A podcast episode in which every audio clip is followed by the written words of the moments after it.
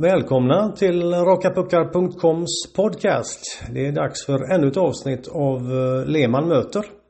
Dagens gäst är Lotta Nibell, VD för Gotevent.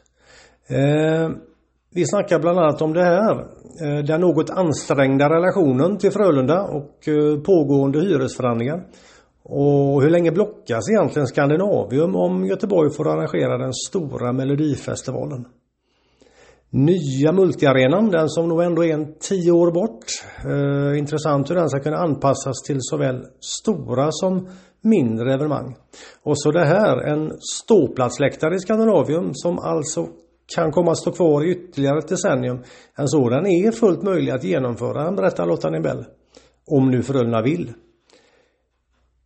Ni lyssnare som prenumererar på rakapuckar.com, stort tack! Det är grymt kul att ha er med givetvis. Ni som inte gör det och lyssnar på den här podden ändå, om ni uppskattar den och känner att ja, vi kanske skulle vilja höra fler, då går det bra att uttrycka den uppskattningen med ett litet bidrag via Swish 0736 854501. Alright, spänn fast er, nu kör vi!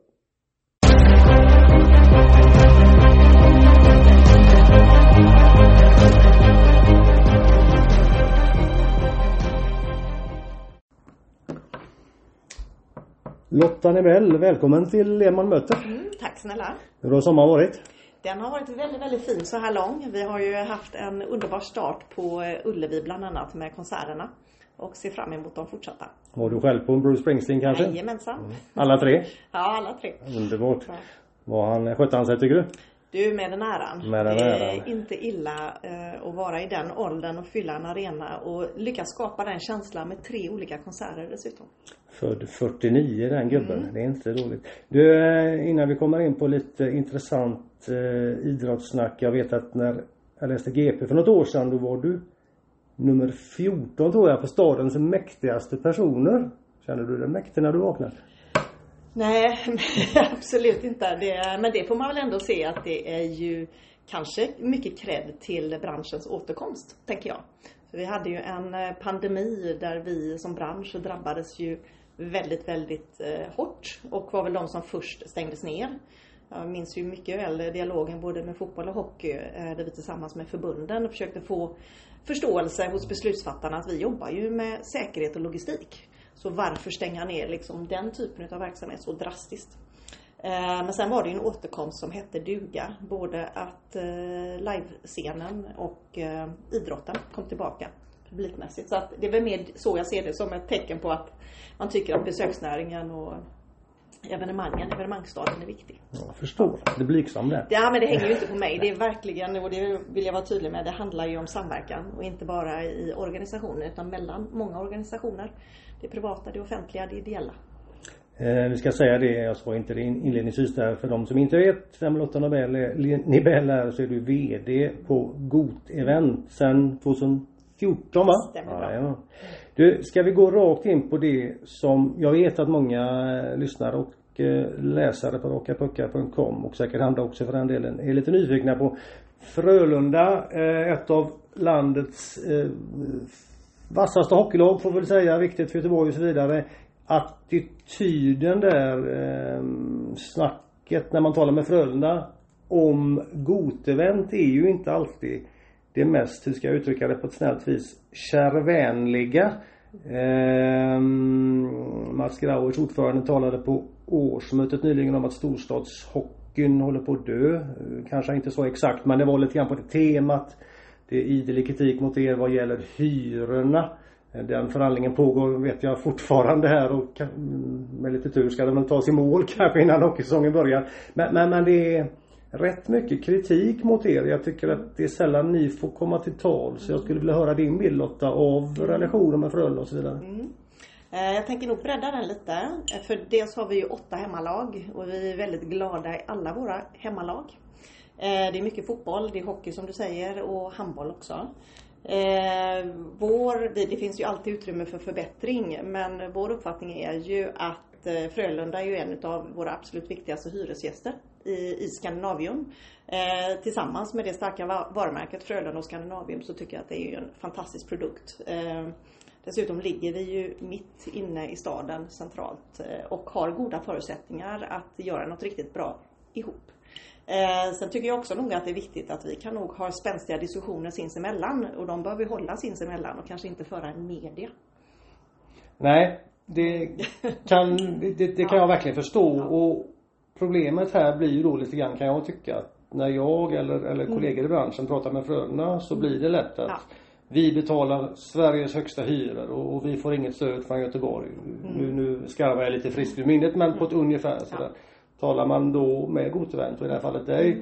Så får man ingen riktig eh, Nej, men det är tillbakastuds klart, det är klart, det är klart jag ska svara på det men jag, jag kan bredda lite speciellt utan att gå in på specifika avtalsfrågor. Så är det ju som så att när jag pratar med kollegorna både Malmö Stockholm och andra ställen så eh, tycker jag nog att eh, Göteborgs stad via oss, via idrott och förening och inte minst Göteborg Company har ett stort intresse för idrott och kultur och att man investerar stora medel varje år.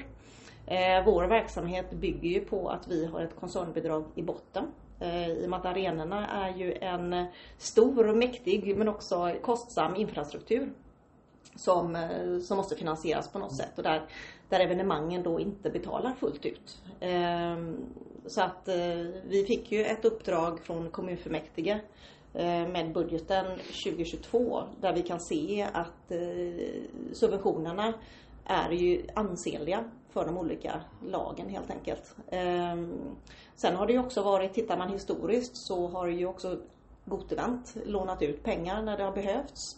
Eh, under pandemin så var det ju hyresfritt eh, och det var även hyresfritt året ut när publiken kom tillbaka just för att få ge en chans att kunna bygga upp ekonomi. Den första, första säsongen efter pandemin eller när ja, pandemin det delvis Det blev egentligen var... hyresfritt eh, mer eller mindre allt om jag minns rätt där. Vi, vad vi gjorde var direkt från Gotevens sida var att vi satte ett väldigt, en väldigt låg fast hyra eh, initialt. Men jag tror aldrig ens att vi behövde ta ut den utan staden och politiken fattade ett beslut där att nej men det är viktigt att vi håller idrotten under vingarna.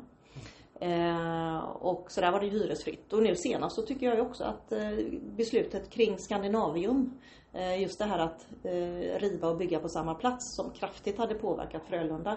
Där har ju politiken verkligen lyssnat och fattat ett beslut som är till eh, Frölundas och evenemangens, övriga evenemang också ska jag säga. Gothenburg Horse Show inte minst till, till de evenemangens fördel. Vi ska komma in på den arenan sen för det är verkligen mm. en intressant mm. puck eller boll hur man säger. Men, men, just det här med, med Frölunda, jag får en känsla av att du upplever att kritiken är lite orättvis trots allt. Inte minst eh, sett till vad jag också tänkte komma in på som du själv tog upp här. Att vi faktiskt lånade ut 20 miljoner 2000 mm. Om det före din tid tror jag men det var 2012 2012 eller, ja, eh, Och väl i princip räddade Frölunda där. Om man stretchade lite grann i alla fall. Alltså det var ju pengar som var livsviktiga för klubben då så att Ja, det uppfattar jag nog att de kom till god användning. Eh, annars hade man nog inte lånat ut dem på det sättet. Så att men som jag sa, Frölunda är en viktig del i Skandinaviums verksamhet så att de som tog beslutet gjorde nog en väldigt eh, korrekt bedömning. Trots då att, att, att du poängterar, vilket vi säkert alla förstår, att, att Frölunda mm. är väldigt viktigt för, för, mm. för staden och det ser vi ju med tanke på hur mycket försäljning runt omkring mm. och så vidare. Det är ett varumärke och det mm. genererar skattepengar självfallet. Och så, eh, så beklagar sig då Frölunda konstant över att man betalar jättehög hyra. Mm eh, högst hyra i hela Sverige eh, av, av hockeyklubbar då och så vidare. Så, så där. Eh, skulle du vilja säga att det inte stämmer även om inte du kan gå in på själva siffran, det, det förstår jag mycket väl. Men, men, om du tar det lite bredare ja. där, är det falskt? Jag, jag delar inte riktigt den bilden faktiskt. Jag hade gärna sett mer underlag i så fall. Eftersom man har den känslan så finns det säkert belägg för den. Men jag har inte sett någon fakta som visar att det är så. Ehm, de, när vi pratar med våra kollegor eller de analyserna vi gör så kan vi konstatera att hyrorna, eh, vad de innehåller, är väldigt olika. Eh, det kan vara svårt att jämföra ja, på det sättet. Ja, det gäller eh, service och så vidare. Men när vi har försökt rensa så gott det går för de skillnaderna som finns mellan olika arenors hyressättning och, och tjänster som ingår. Eh, så delar jag ju inte den bilden utan snarare att vi ligger väldigt eh, rätt till. Eh, så, för vi har ju också uppdraget att jobba med lika behandling och på något sätt titta utifrån en, en marknad vad, vad saker och ting kostar då. Eh, och då är uppfattningen att man får bra valuta för pengarna i eh, Skandinavium med den hyran som betalas då. En sak som ofta kommer upp när man talar med såväl Mats Grauers, ordförande i Frölunda, som andra representanter är att Frölunda saknar den möjligheten att kunna kapitalisera på sina evenemang. Att man har ju inte tillgång till försäljning och så vidare. Mm. Eh, som jag förstod det, och nu återigen har jag hört en sida och därför är det intressant att tala med dig. Är att man i pågående förhandlingar gärna ville få till att man kunde tänka sig att betala en högre hyra nästa mm. säsong. Men i gengäld då få till en en bit, en, en, bit av kakan så att säga, av försäljningskakan. Men det var då ni inte intresserade av utan det skulle vara samma avtal mm. som förra säsongen men högre hyra. Ja. Bedömer du att den uppgiften stämmer? Eller? Nej, det gör jag nog inte Nej. riktigt heller om jag ska vara ärlig. Det, dels, eh, jag berättade om att det här kommunfullmäktigeuppdraget vi hade som också visar då eh, hur hyressubventionerna är fördelade. Det ärendet är på väg upp till kommunfullmäktige. Och med tanke på att det finns rätt stora skillnader mellan klubbarna i det här fallet så har vi fått ett uppdrag från styrelsen att inte göra någon ny hyresmodell utan fortsätta. Det är därför vi bara skriver på ett år. Eh, och sen gör vi ju en viss justering då för inflationen för där vi har inte gjort någon eh, justering på väldigt många år. Eh, det man ska veta är ju också att eh, vi hade ju tidigare ett tioårigt avtal med Frölunda som eh, vi faktiskt på Frölundas önskemål avbröt i förtid och gjorde om till eh, rörligt och fast hyra, en kombination som man önskade. Eh, vi har också sett till att man får ersättning för vissa flyttar, du får en kickback på maten och så vidare. Så jag, jag, delar nog inte den bilden att vi inte försöker mötas. Samtidigt så är det ju en arena med ungefär 100 evenemang. Det är ju en multiarena. Eh, och det innebär ju också att vi behöver ha en affärsmodell som fungerar för, för helheten helt enkelt då. Så att eh, pratar vi långsiktigt så kan det finnas möjligheter att göra justeringar men ingenting som vi gör för ett år. Intressant också det du var inne på där, alltså Skandinavium det är ju lätt för de som bara går dit när det är hockey och tycker mm. att det är Frölundas arena, vilket ju alla vet att så är det på intet sätt. Det är ju en fantastisk närmast ett kulturminnesmärke kan jag känna som mm, gammal göteborgare. Byggd 71. Mm. Ehm, fantastiskt många stora evenemang som har varit där. Förhoppningsvis hinner vi få in några fler innan den nu eventuellt, säger jag, mm. ska rivas. Ehm, hur svårt är det att få ihop allting? Jag tänker att om vi nu återigen bara för ett ögonblick fokuserar och utgår från Frölunda så, så sa du det själv, man får ibland flytta matcher och så vidare. Nu är det handbolls-VM för damer väl i, i december och det kommer ett junior-VM i hockey. Det är säkert någon sån här svensk mello deltävling väl? Februari, mars eller när kan det vara? Eh, och så har väl staden också försökt att få till den stora internationella melodifestivalen. Mm. Eh, i allt detta ska man då härbärgera den tyngsta hyresgästen, om man får kalla det så, sett till flest mm. kvällar, flest dagar. Det kan inte vara en lätt uppgift. Nej, kal kalendariet är alltid en spänstig uppgift och kanske i synnerhet nu för att en del eh, av det du nämner är ju pandemieffekter. Eh, både damerna och även herrarna som vi hade i år här. Vi inledde ju året starkt med VM i handboll eh, och damerna och faktiskt också junior-VM i hockey som vi ansökt om eh, Frölunda, vi och Göteborg och kompani tillsammans. det, det eh, efter, Det blev också framflyttat så att det, därför blir det väldigt kompakt just det här året. Vi har väl som ambition att kanske ha något större mästerskap varje år men, men tre är exceptionellt mycket. Eh, och till det så har vi, fick vi en svensk vinst i Eurovision. Eh, Jäklar Loreen. Ja. det är ju 40 år sedan som, eh, som Göteborg arrangerade. Det var ju 85. Är det 40 år sedan Lill Lindfors tappade kjolen? Det är det faktiskt. Eh, och det har ju varit tre gånger i Stockholm, två gånger i Malmö. Så att man kan väl tänka sig att det skulle kunna vara Göteborgs tur. Men vi får se. Eh, staden har lämnat in, Göteborg Company är ju huvudpart har lämnat in ett, eh, vad jag tycker, ett väldigt eh, bra bud. Vi har ju en fantastisk stad. Det som är med Eurovision som är lite intressant är ju att det tillkom faktiskt under, efter andra världskriget som ett sätt att skapa gemenskap mellan människor. Och just där tycker jag att evenemangsstaden Göteborg är ju fenomenal. Där vi har arenor som ligger mitt inne i centrum men också kan skapa den här publikfesten på staden. Och samma sak hoppas vi ju nu med de stora mästerskapen också. Där du lägger fans och så, utanför då. Så att den är ju eh, en stark konkurrensfaktor. Um, pratar vi... Ja förlåt, jag ja. det är enorm fjäder i hatten naturligtvis eh, för Göteborg om man skulle få Melodifestivalen. För att det är ju genljud ja, runt ja, ja. om i Europa. Det är ju, det är ju ett internationellt eh, eh ska säga, varumärke och evenemang med en enorm lyskraft givetvis. Va? Och det skapar ju också eh, fokus på Göteborg och anledningen till att vi har evenemangen är ju många gånger också för att bidra till annan utveckling. Skapa en attraktiv stad för besökare givetvis men också för boende, studenter, näringsliv. Eh, det är därför också man väljer att investera i den här typen av eh, infrastruktur i staden. Den är viktig. Eh, men pratar vi kalendariet så är ju det alltid en, en övning för oss. Inte minst med slutspelen faktiskt. För där vet vi ju inte förrän i mars om det blir slutspel. Det blir det gudskelov alltid. Men vi vet ju inte hur långt det blir.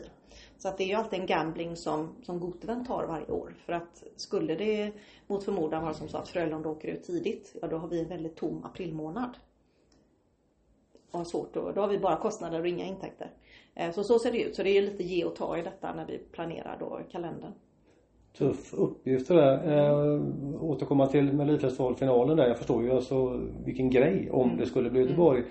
Eh, men det är många veckor som det låser upp arenan. Stämmer den uppgiften att det låser arenan i sju veckor verkligen? Som jag i budet står det, eller i, eh, i kravspecen så är det så. Ja. Men eh, vi har ett kreativt förslag där vi begränsar det. Intressant. Eh, det är ju en tv-produktion eh, och sen gäller det mycket tror jag att hantera det som är omkring. Eh, samtidigt har det också West Pride, det går ju att bygga ett fantastiskt evenemang också, en folkfest ute på staden. Så att vi ska försöka hantera det så, så smart det går utifrån de ramarna om vi nu får Om, ja jag förstår det. Jag tänker där, och där kan jag naturligtvis, man kan ju förstå Frölundas oro där utan att det finns säkert många Frölunda supportrar som tycker att det vore jättekul med Melodifestivalen. Men det blir ju en krock och ett eventuellt slutspel skulle ju då tvinga Frölunda att spela sina matcher nästan alla och lite beroende på, på hur många veckor det nu mm. ni kan få ner det till. En stor del av slutspelet i alla fall, i den mån det blir rätt, eh, spelas i lilla i sammanhanget lilla Frölundaborg. Vilket ju inte är någon ideal situation givetvis. Eh, men jag antar att sju veckor kanske kan komma ner till fem? Ja, jag vågar inte lova någonting men vi jobbar på att göra det så kort som möjligt. Och det ideala hade ju varit om det gick att ha Eurovision i slutet av maj. Eh, nu tror jag inte att de förutsättningarna finns. Men eh, det är också en diskussion om vilka datum som är möjliga. Som Vet du, 11 och 18 är de datum jag har mm. hört cirkulera. Stämmer mm. att det är de alternativen Det är de där? två som eh, EBU har efterfrågat. Mm. Får eh, arrangerande stad välja? Vågar inte svara på detta Nej. utan det är en förhandling som okay. pågår och det är Göteborg Company som håller i den. Mm. Spännande ändå för att eh, ni skulle förstås vilja se Frölunda spela slutspel i Skandinavium och fylla arenan och dra oh ja. folk och, oh ja. och få mm. fart på restauranger och allting. Ni skulle också jättegärna vilja ha en melodifestivalfinal i, i Göteborg. Mm. Självklart vill vi ha det. stora evenemang av alla de sorter. Ja. Så är det. Men där ser man lite grann svårigheten i, Ja, det är, det är ju svårigheten och... när det är en multiarena så är det ju. Och det vi kan konstatera som är glädjande nog det är ju att säsongerna har ju ökat eh, i längd. Så att nu har vi ju evenemang en bra bit in faktiskt på sommarmånaderna, vilket vi inte hade för kanske 5-10 år sedan. Så att evenemangsåret ser lite annorlunda ut och då kommer nästa delikata uppgift och det är när ska vi hinna renovera och underhålla? För det gäller ju att passa in det också så att det fungerar då. Så att eh, kalender och dagar är alltid ett starkt intresseområde. Ja, vilket jobb alltså. För det ska man minnas också att även om vi nu strax kommer in på det här med, med eventuellt, säger jag fortfarande, ny arena så Skandinavien behöver ju naturligtvis, liksom alla andra arenor, ett, ja. ett, ett, vad ska vi kalla det för någon sorts konstant underhåll eller? Lite omvårdnad, kärlek ja. och omvårdnad. Det Tender behöver vi alla. Care. Precis, det ja. behöver vi alla. Mm. Uh, Okej, okay, vi, vi släpper Frölunda lite grann där. Uh, arenan är ju en, en jätteintressant del. Den mm. nya multiarenan eller vad vi nu mm. väljer att kalla den. Um, du var inne på det förut att, att det är i mina ögon det vanvettiga förslaget att bygga en arena på exakt samma plats där Skandinavium står idag vilket ju skulle betytt inga stora evenemang i Göteborg på 3-4 år och därmed inte så mycket skatteintäkter heller. Det, det kändes galet och politikerna backade där och, och rätta mig om jag fel men, men förslaget som i alla fall nu finns är att bygga den ish ungefär där Vallala simhall är. Bygga en ny simhall på norra sidan av Vallalagatan. Och då finns oro hos fotbollsklubbar som är på Vallhalla IP. Det finns oro hos de som tycker om att simma i Vallhalla. Blir det ett nytt badhus klart innan? Eh, innan det, så att man inte behöver riva det gamla och så vidare. Det finns ju väldigt många frågetecken som, som, som vad ska vi kalla det, som simmar omkring här eller åker omkring. Eh, du kan ju mycket, mycket mer om vi vanliga dödligande här. Ta oss in i bilden lite grann. Var är vi här och nu? Mm, men du gör en väldigt korrekt beskrivning. Oh, tack för Men det, det, det är ju verkligen ett pussel att lägga och där finns ju ett eh, beslut sedan tidigare att eh, Vallhallabadet ska ersättas med ett centralbad. Och det ska placeras på Vallhalla IP, ungefär den ytan då. Det är ju, det är en stor byggnation, ungefär 14 000 kvadratmeter. Så den tar ju en bit i anspråk in även eh, längre upp då. Eh, Mot parkeringen där kan man säga? Ja, parkeringen och även upp eh, av Vallhalla IP och så en ja. till. Mm. Eh, och där har ju vi lite varse faktiskt det som hände med Lisebergshallen och RIK, att det inte fanns någon eh, arena att erbjuda. Eh, att det blev ett glapp där. Det, det gjorde att vi förra året gjorde en eh, fotbollsanalys, en utredning för att se att hur utvecklas fotbollen i Göteborg. Och det man kan konstatera där är ju att både dam, herr och inte minst ungdom, alla segmenten växer. Så att, att vi behöver färre fotbollsplaner, det tror jag alla är eniga om att så är inte fallet utan snarare tvärtom. Eh, dessutom ser vi också att kraven på fotbollsplanerna eh, ökar, arenakraven. Inte bara i Allsvenskan och Superettan utan även Division 1. De närmar sig varandra. Så det gör ju att ska vi bygga för framtiden så gäller det att ta höjd ordentligt. Eh, här har ju idrott och förening nominerat en ny superetta-arena ute i Kviberg. Eh, och också eh, nominerat en uppgradering utav Rudalen så att den blir superettanivå också. För den läktarna håller inte riktigt måttet där eller? Nej, det är ett par faktorer. Jag tror också att det är eh, belysning och lite TV, mediafunktioner och annat också som behöver göras. Det ska vi säga för de som eh. inte vet, Utsikten spelar ju där eh, mm. succélaget i, i Superettan. Förr var det Frölunda men det var, mm. det var länge sedan. Ja, förlåt, mm. fortsätt. Nej, så det ser vi ju att det, det behöver ju och sen finns det ju, vi har inlett en dialog ihop med IOFF Eh, jag ska säga, idag är det ju vi som driver Vallalabadet men från och med att eh, eh, det blir nytt bad eller någonstans däremellan så kommer IOFF ta över huvudmannaskapet. Och det är ett beslut från 2015 att alla baden ska ligga hos samma huvudman då i IOFF. Så tillsammans med dem har vi ju haft en dialog med fotbollsklubbarna, inlett den, för att se då vad, vad, hur kan vi säkerställa att det inte blir den här markanta eh, negativa effekten som det blev då när Lisebergshallen revs. Ehm, och då är det just de här två nomineringarna men vi tittar också på lite andra alternativ då. Så fotbollsbehovet kan mötas av plan ute i Kviberg och upprusta Rudalen och då ska man kunna överleva att Vallhalla IP försvinner ja, i tanken? Sen är ju detta lag och det är de ju väldigt tydliga med att de är ju eh, centrala lag i staden och har sina mm. upptagningsområden där och då lyfts ju eh, givetvis önskemål om eh, att titta mer på Heden. Vad är möjligt att göra där? Eh, det som är just med fotbollen det är ju kraven på belysning i Superettan och Allsvenskan. Som också gör att omgivningspåverkan blir rätt påtaglig. Så frågan är vad som är görligt på Heden. Och sen är ju också, vi sitter på den arenan nu på Ullevi. Där kanske då ett, ett annat underlag på planen skulle kunna möjliggöra en längre säsong. Så det tittar vi också på. Just det, för här, eh, här spelas ju inte mycket fotboll längre så att de som vurmar och vilket jag kan förstå för riktigt gräs kanske inte skulle dö om det blev konstgräs här eftersom Nej. det ändå inte spelas så mycket. Nej, vi, vi undersöker det alternativet mm. helt klart. Så, så får vi se då. Och det här är, vi har ju några års framförhållning i alla fall så jag hoppas vi kan hitta en, en rimlig eh, lösning. Det är fotbollen, det är, simma, det är fotbollen. simningen det. Mm. Där, där hoppas där, ju alla, alla entusiasterna då att det nya badet ska vara klart. Ja och det är ju ambitionen ja. från alla parter för det innebär ju också att vi inte behöver riva något inklusive sporthallarna innan det finns ersättningar på plats. Så att just det, eh, just det. Det, det är ju verkligen ambitionen för alla. Ehm, och sen då när badet väl är ersatt kan Valhallabadet rivas och där är tanken då att Scandinavium och Annex, det vill säga Lisebergshallen, kommer att byggas då. Just det, så det blir alltså en eventarena med så att säga tillhörande, vad kan man kalla det, handbollshall, baskethall, Annex, ja. ja. där man kan utöva andra Ja. inomhussporter. Det är Precis. rätt uppfattat. Ja. Ja. Politikerna har, har på något sätt stått i centrum för detta förståeligt för att de bestämmer i stan. Eh, hur mycket, Eh, mycket är du inblandad? Hur mycket är ni inblandade i den här diskussionen? Hur mycket ska vi tacka dig och Gotevent för att det blev ett omtänk hos politikerna så att Skandinavium inte rivs och byggs på exakt samma ställe?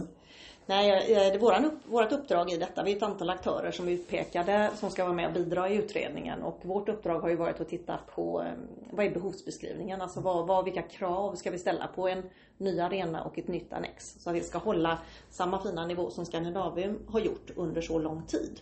Så det har ju varit vårt primära uppdrag. Sen har ju vi också, i och med att vi är är en aktör som jobbar, lever nära marknaden. Våra eh, hemmalag inte minst, eh, men också konsertarrangörer och andra. Då har vi också faciliterat i den intressentdialogen.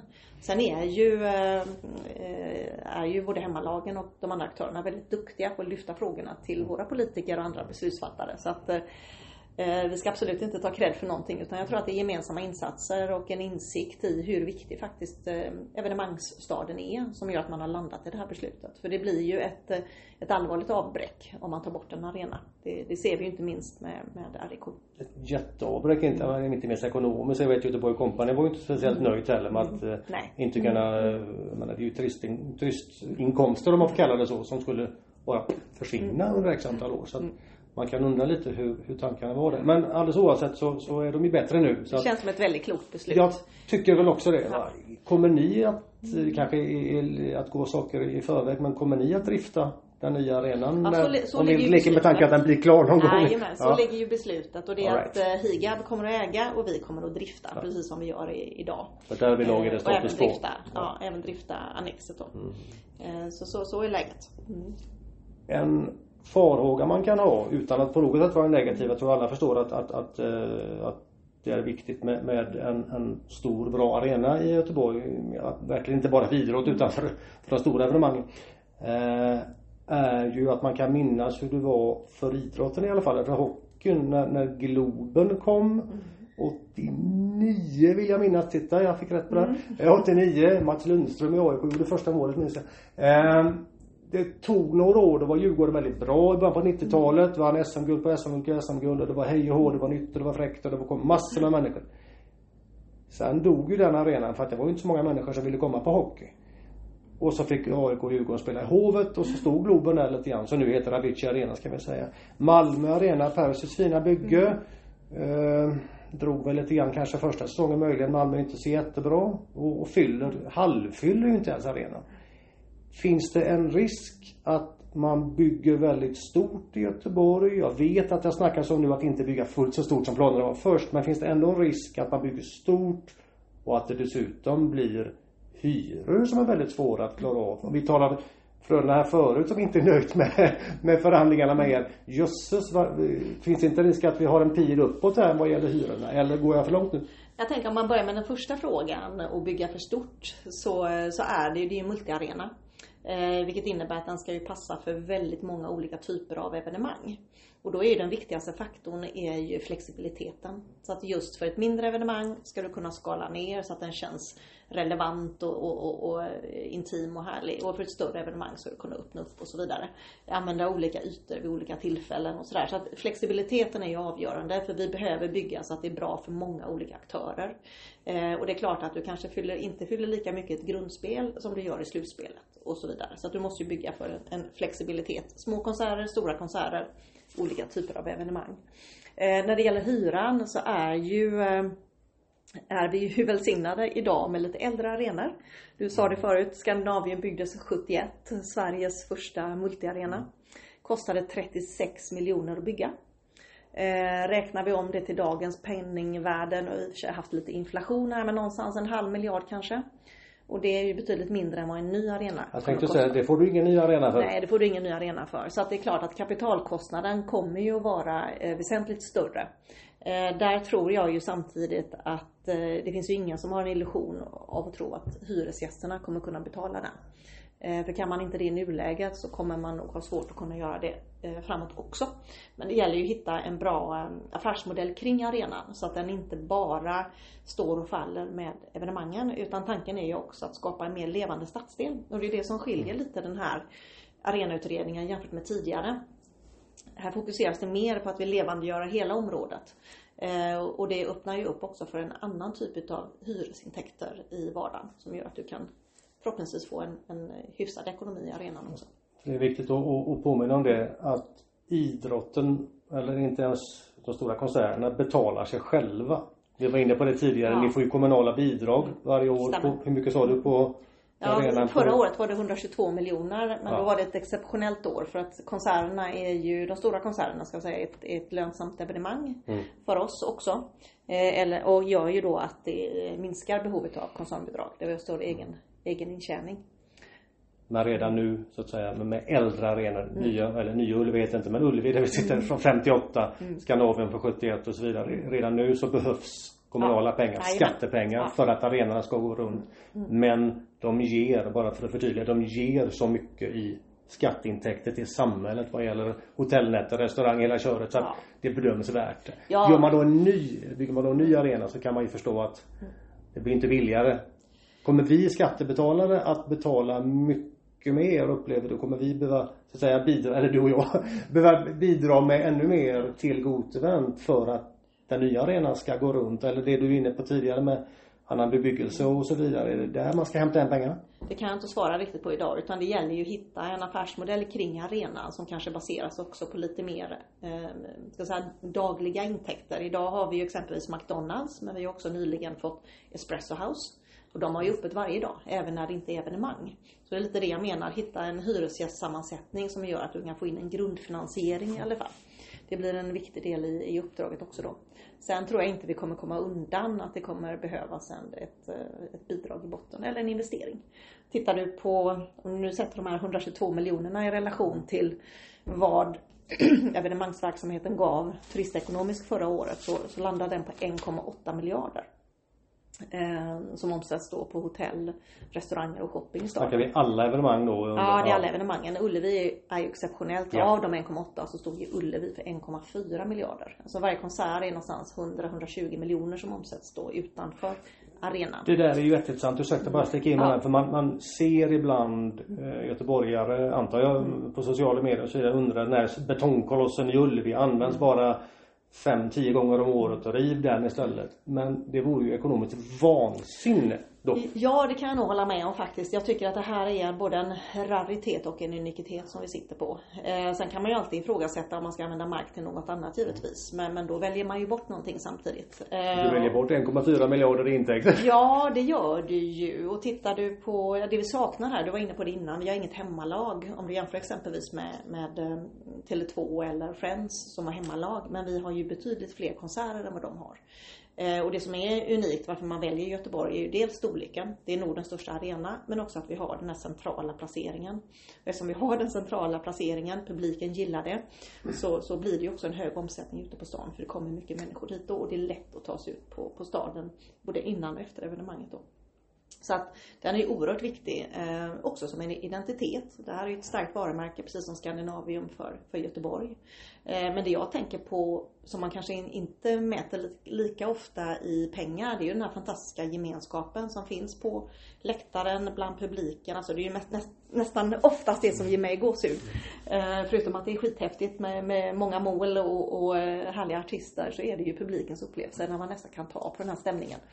Eh, Tillsammansupplevelsen ja, är ju häftig både vad gäller konserter och idrott. Va? Vi brukar prata om magiska ögonblick i våran verksamhet och det är ju det är precis det man ser. Eh, oavsett om det är med eller motgång så är den här liksom, publiken är med va.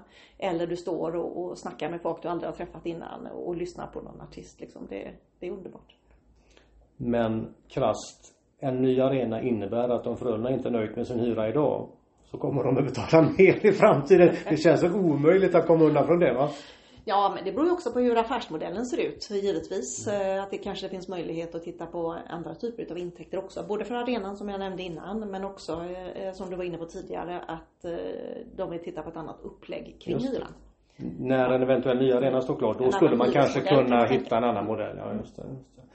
Ehm, bara för att klargöra exakt var är eh, multiarena-projektet nu? Det utreds igen va? Eller lite alltså ytterligare? Ja, eller? nu, nu fattades ju beslut här eh, i kommunfullmäktige alldeles nyligen att gå vidare då med att titta på en ny arena. Det är uppdraget. Titta på en ny arena på Vallhallabadets tomt. Eh, och sen pågår parallellt då projekteringen kring eh, nytt centralbad. Mm. Så att eh, nu ska det ritas och det ska få in alla funktionaliteter och så på den ytan. Eh, Och då ska, när detta är klart, då ska ett beslut en gång verkligen fattas. Att inte bara utreda utan yes, spaden. Och kanske du får vara där som en av Får vi 14, hoppas. en av de mäktigaste och gräva lite. Ja, det vet sjutton om det, det går så snabbt. Men det hade varit fantastiskt roligt eh, om det blir framdrift i projektet givetvis. När tror du att det är rimligt, utan att vara den som bestämmer, men när tror du att det är rimligt att ett eventuellt bygge kan komma igång? Jag tror att det är väldigt svårt att säga om den. Det handlar ju som du säger om beslut. Det är mycket som ska hanteras med detaljplaner och annat och centralbad. Allting ska falla på plats. Det är ett stort pussel.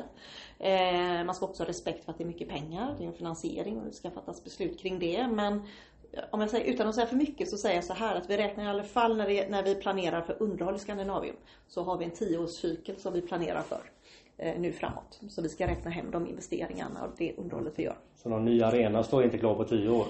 Nej, jag, det, jag tror att det är där någonstans har vi en, en rimlig bedömning. Och det är också väldigt positivt faktiskt i med detta beslutet för vi får ju någon form av tidshorisont och det gör ju att det är enklare att bedöma om de investeringarna vi vill göra, om de är relevanta eller inte, om de är försvarbara. Betyder att man ska ju inte glömma Skandinavium som arenan är nu. Ja, alltså det inte. finns ju em, Låt mig säga så här. eh, För arenaupplevelsen just vad gäller hockey, om vi nu stannar lite grann Mm. där. eh, Enda problemet kan jag känna med, med den gamla arenan, alltså Skandinavium, är ju kultur, det är fräckt där det är mycket människor, eller många människor där. Men man kommer långt ifrån isen. Eh, jag vet att jag diskuterade med någon av, av era tekniker vid tillfälle det här med att eh, sänka bottenplattan så man kunde trycka närmare eh, Ja. eh, precis som i NHL, där man har som sitter lite närmare. Men det föll lite grann på, eller inget faller väl, det är väl ekonomisk fråga, men det är ju lera under och då var det tydligen mer lera på ena sidan så att alltså det finns sådana eh, problem. Men, men tänk när man nu har ett tioårsperspektiv, ish i alla fall någonstans där. Finns det minsta tanke på att vi skulle kunna försöka få till en intimare upplevelse eller kanske göra en ståplatskurva Alltså för att få ytterligare en, eh, ska vi kalla det för en, intimitet, en, en, en, eh, ja den typ av fotbollsläktare-känsla nästan om du förstår vad jag menar. Jajamän. Nej men just den här närheten är ju oerhört viktig men det som är en utmaning som du nämner Det här med leran var lite nytt för mig även om det är lera hela staden. Ja. Men, men framförallt är att om du sänker eh, isen så ändrar du siktvinkeln på läktaren. Och den är rätt flack Mm. idag. Så att om du då sänker isen så kommer du inte att se, alla kommer inte ha god sikt helt enkelt. Vi har utrett detta för att se om det skulle vara Även om man sänker alltså. För Ja. jag förstår ju om, Nej, man, om man kommer närmare idag blir det så. Du hade, behövt Aha. vinkla eh, läktaren också. Och det är klart att det, det är inte så enkelt att göra. Men däremot så är det intressant som du säger med ståplats. Om det är någonting som Frölunda önskar så ska vi definitivt titta på det. Den är ju görlig och kan ju vara en väldigt bra investering eh, Eh, investering eh, i det här perspektivet. Sen har vi ju gjort mycket nu också. Eh, de senaste åren. Alltså dels fick vi ju en, dels en ny restaurang faktiskt som också var ett modigt beslut ifrån politiken att ta. Eh, när vi inte visste hur länge vi skulle ha arenan. Det kommer ju vara en riktigt, riktigt klok investering. Men vi har också jobbat mycket med, med tekniken, alltså LED-skärmar och annat. Gjort om i foajéer och fräschat upp då. Sen finns det ju mer att önska kanske kring bortaklacken och, och den eh, ytan också. Ja men det är intressant för det det betyder ju att det finns verkligen tankar att se på. Att Ja. titta på, på det längre perspektivet. Jag förstår, det blir så lätt att man bara liksom, åh det ska komma en ny multiarena hit och dit och artister ska kunna hänga upp de här Mm. tontunga sakerna i taket. Men det dröjer ju. Och det finns ju ett liv att planera för ett, ett, på kort sikt. Så att, det är intressant tycker jag att, att, du inte viftar bort det här med, med ståplats. Jag kan känna att det, nu vet inte jag om Frölunda, det är ju mer en, en åsikt som jag har och som flera av oss som går på ishockey rent allmänt och har gått på ishockey i många år på, i andra arenor. ja. Att det skapar ett, ett, ett större delaktighet, ett hav. Och det finns ju möjlighet vad jag förstår rent tekniskt att skapa en, en sorts ståplats som går att med rullande läktare som man alltså kan skjuta undan på något sätt. Så att när ni sen ska ha musisk, musikaliska artister så går det att flytta på det. Jag för mig att det var Bosse Djupström som sa till mig, som också jobbar på Goten, ska vi säga, mm. att det hade i så fall fått ske på andra sidan mot mässan. Mm. Eh, jag ska inte svära, ursäkta Bosse ifall det inte var du. Men det kan mycket väl ha varit någon annan, jag har träffat ja. mycket folk. Men att det var på den sidan i så fall var tekniskt görligt. Ja, och den sidan är ju ehm, eh, enklare i så fall för den är ju i regel alltid bakom scenen. Det var precis det det handlade om. Ja, då hade du inte heller behövt åter, återställa den utan då hade den kunnat stå kvar. Utan det är mer vid andra sportevenemang du hade velat sätta in stolar. Klokt, precis eh, så var, var argumentet. Ja, och så, så jobbar vi ju redan idag om du tänker dig Gamla Ullevi så är det ju ståplats. Men när du har eh, exempelvis Uefa-matcherna så ska det ju vara sittplatser. Och då byter vi ju det. Så att vi jobbar så flexibelt att du kan ändra stolar till eh, Intressant. Till så detta känns ju inte som ett Nej. om nu Frölunda ja. skulle jobba för detta. Ja, den inte en olöslig... Och där kan jag säga att vi har ju, vi har ju en dialog med Frölunda idag. Men den kan vi säkert fördjupa ännu mer när det gäller vad är, vad är önskvärda och relevanta eh, investeringar. Känns som att vi skulle behöva sitta ännu mer med varandra så det var lite bättre samtalsklimat kanske. Nej, jag, jag uppfattar att vi har ett gott klimat. Det är bra det. Det är bra det. Jag, tycker jag ska vi... faktiskt träffa Mats i eftermiddag här så att det... Trevligt, trevligt. Ja. Du, eh, nu har du mer arbete att göra utan att jag ska sätta störa dig. Så tack Lotta för att du ja, tog dig tid. Tack. Jättekul att höra er sida av det. Ja. Och eh, tack kära läsare och lyssnare för att ni hörde på detta. Eh, häng gärna med på rockapucka.com så får ni mer, det vet ni. Ha en fin sommar.